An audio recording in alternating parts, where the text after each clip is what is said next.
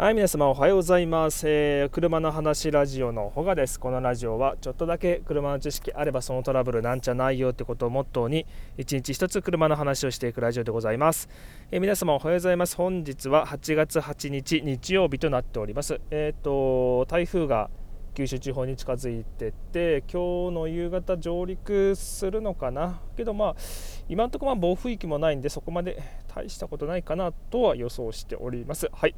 えっと、今日の話は、えー整備士の失敗タイヤ交換編といったことで、えーお話ししていきます。僕が、えー整備士時代、えに、えー経験している、まあ、タイヤを交換すること一連に関してのちょっとトラブル、え失敗、えーっていうのをいくつかまとめておりますので、えーよければ聞いていってください。はい、で、えー、と大きく一応2つに分かれてますね、えー、と車を持ち上げるジャッキアップ編と,、えー、とタイヤを締め付けるナット。編で、えー大きく2つに分けております。はい。でえー、とまずはジャッキの方の話ですね。えーとまあ、ジャッキには、えー油圧ジャッキ、うん、油の力で上げ下げする、まあ、軽い力で、ね、できる油圧ジャッキと、えー車に乗ってる車載ジャッキ、うん、くるくるくるくる回すやつですね、手で。手の手の力でくるくる回すやつ。で両方でまあ当然経験あるんですけどそれぞれに失敗を重ねておりますので、えーまあ、皆様にえ共有できればいいなと思っております。でまずは、えー一番皆さんに近いであろう車に乗っている車載ジャッキ、うん、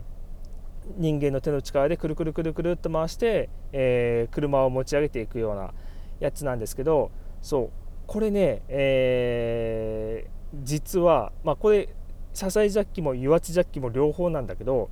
実際にジャッキが外れて車がゴトンと落ちた経験があるんですよ。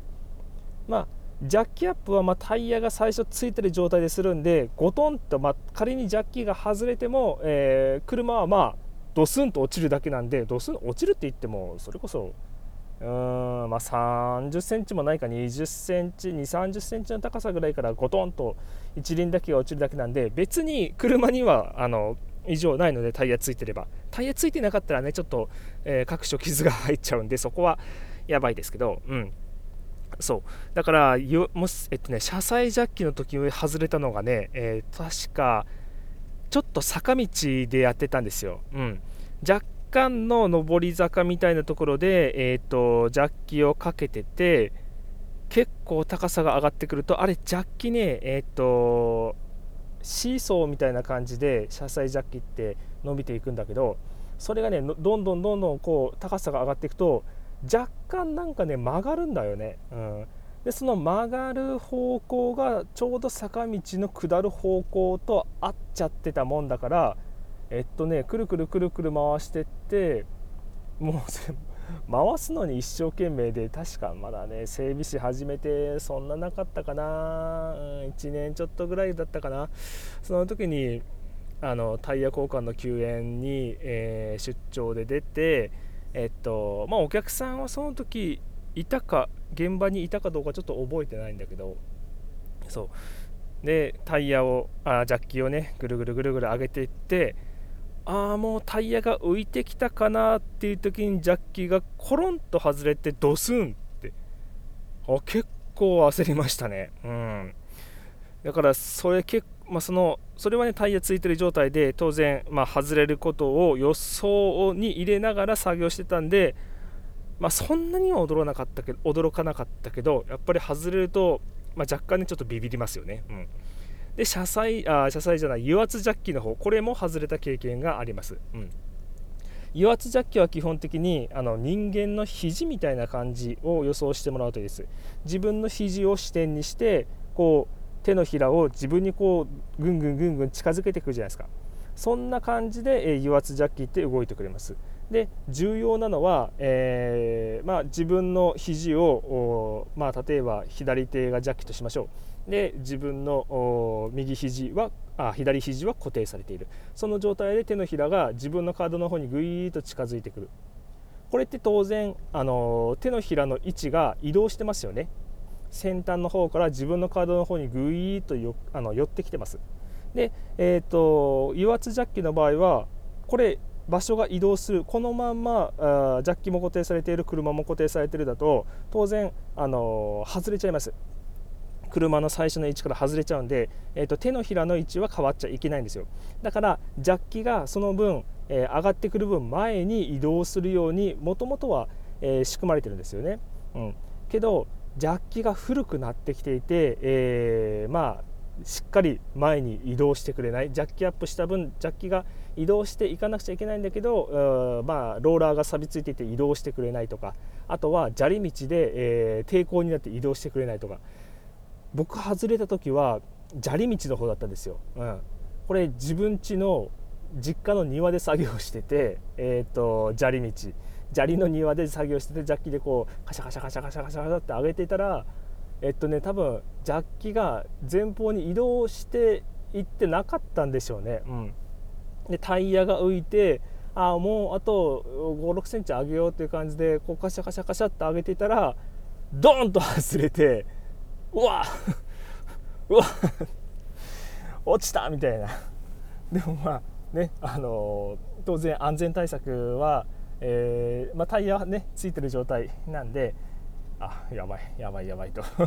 これはこのジャッキはもう使えないということでその時はもうそのジャッキはもう買い替えました、うん、でそういったことが、えーと、注意点でございますね。で続いては、えー、2つ目はナットが外れないということです、うん。で、えーと、タイヤのホイールナット、えー、は、えー、基本的にネジとナットで止まってるんですけどごくまれに、えー、錆びついて、まあ、錆が噛み込んだりとか砂利が噛み込んだりとかしていることがたまにあってですね、あのー、ナットがねどんなに力を入れても外れないことがあるんですよ。うん、でそこで、まあ、機械インパクトレンチっていう、まあ、あの圧縮空気を使ってってあの強い力で外す機会があるんだけどそれでねガンガンにやってやっと外れたんだけど途中で折れちゃったりとか、えー、ボルト鉄製のボルトが途中で折れちゃったりとか、えー、やった経験もあります。ただえっとね、整備士やってて、まあ、10年以上やってて、まあ、23回ぐらいだったんでまあまあまあ稀な方ですよ。普段はないと思います、うん、で気をつけるべきところは、えー、ネジの締めすぎ。そう。タイヤを交換して実際にネジを締め付けるんですけどそれの締めすぎにはかなり注意です、うん、僕自身ネジの締めすぎであのネジ切っちゃったことあります。ネジってどんどんどんどんどんどん締め付けてくるとお互いを引き寄せ合うんだけど、えっと、ある一定のところを超えたら、えー、引き寄せ合える最大の力のところを過ぎるとネジが伸びちゃうんですよね。で伸びてさらにそこを、あの回し続けるとずるんとねじ切れちゃうっていう現象が発生します、うん、これね僕もねやらかしちゃったこと正直あるんですよ、うん、実際の整備の現場でえっとまあ作業終わってタイヤを取り付けて、まあ、機械でねあのそのインパクトレンチってやつであの弱い力でざっくり締めてでその後トルクレンチっていうやつでカチンカチンと、えー、規定の締め付ける力で、えー、締めていくんですけどその時にねなんか多分力入れすぎちゃったのかなこうずるんと、えー やっちゃったことはありました、うん。まあ、それはね当然修理したんですけど、うん、そんな感じで、えー、とやっぱり、えー、整備士時代はいろんな失敗をしてきました。失敗してきた中で、えー、と今日はあのまあ、ジャッキアップ、タイヤ交換についてちょっとフォーカスしてみました。で今日の話をまとめていきますと、えー、まあ、皆さん自身でも、えー、トラブルがあってスペアタイヤと交換、えー、ジャッキアップしてタイヤ交換っていう場面は予想できるかと思います。でそういう時にしっかり確認することとして、えジャッキをかける位置、えジャッキを下に敷く路面の位置、うん、特に砂利道だったりとか坂道にはかなり注意してください。砂利道の場合はなんかうーんベニヤ板みたいなちょっと平たいものがあると全く安定性が違うんで、うん、そういったのが車にもしかしてちょっと予備的に乗せてたりするとめっちゃ賢いかもしれません。うん、で坂道はやめましょう坂道はできるだけ避けて移動して、あのじゃあのタイヤ交換しましょう。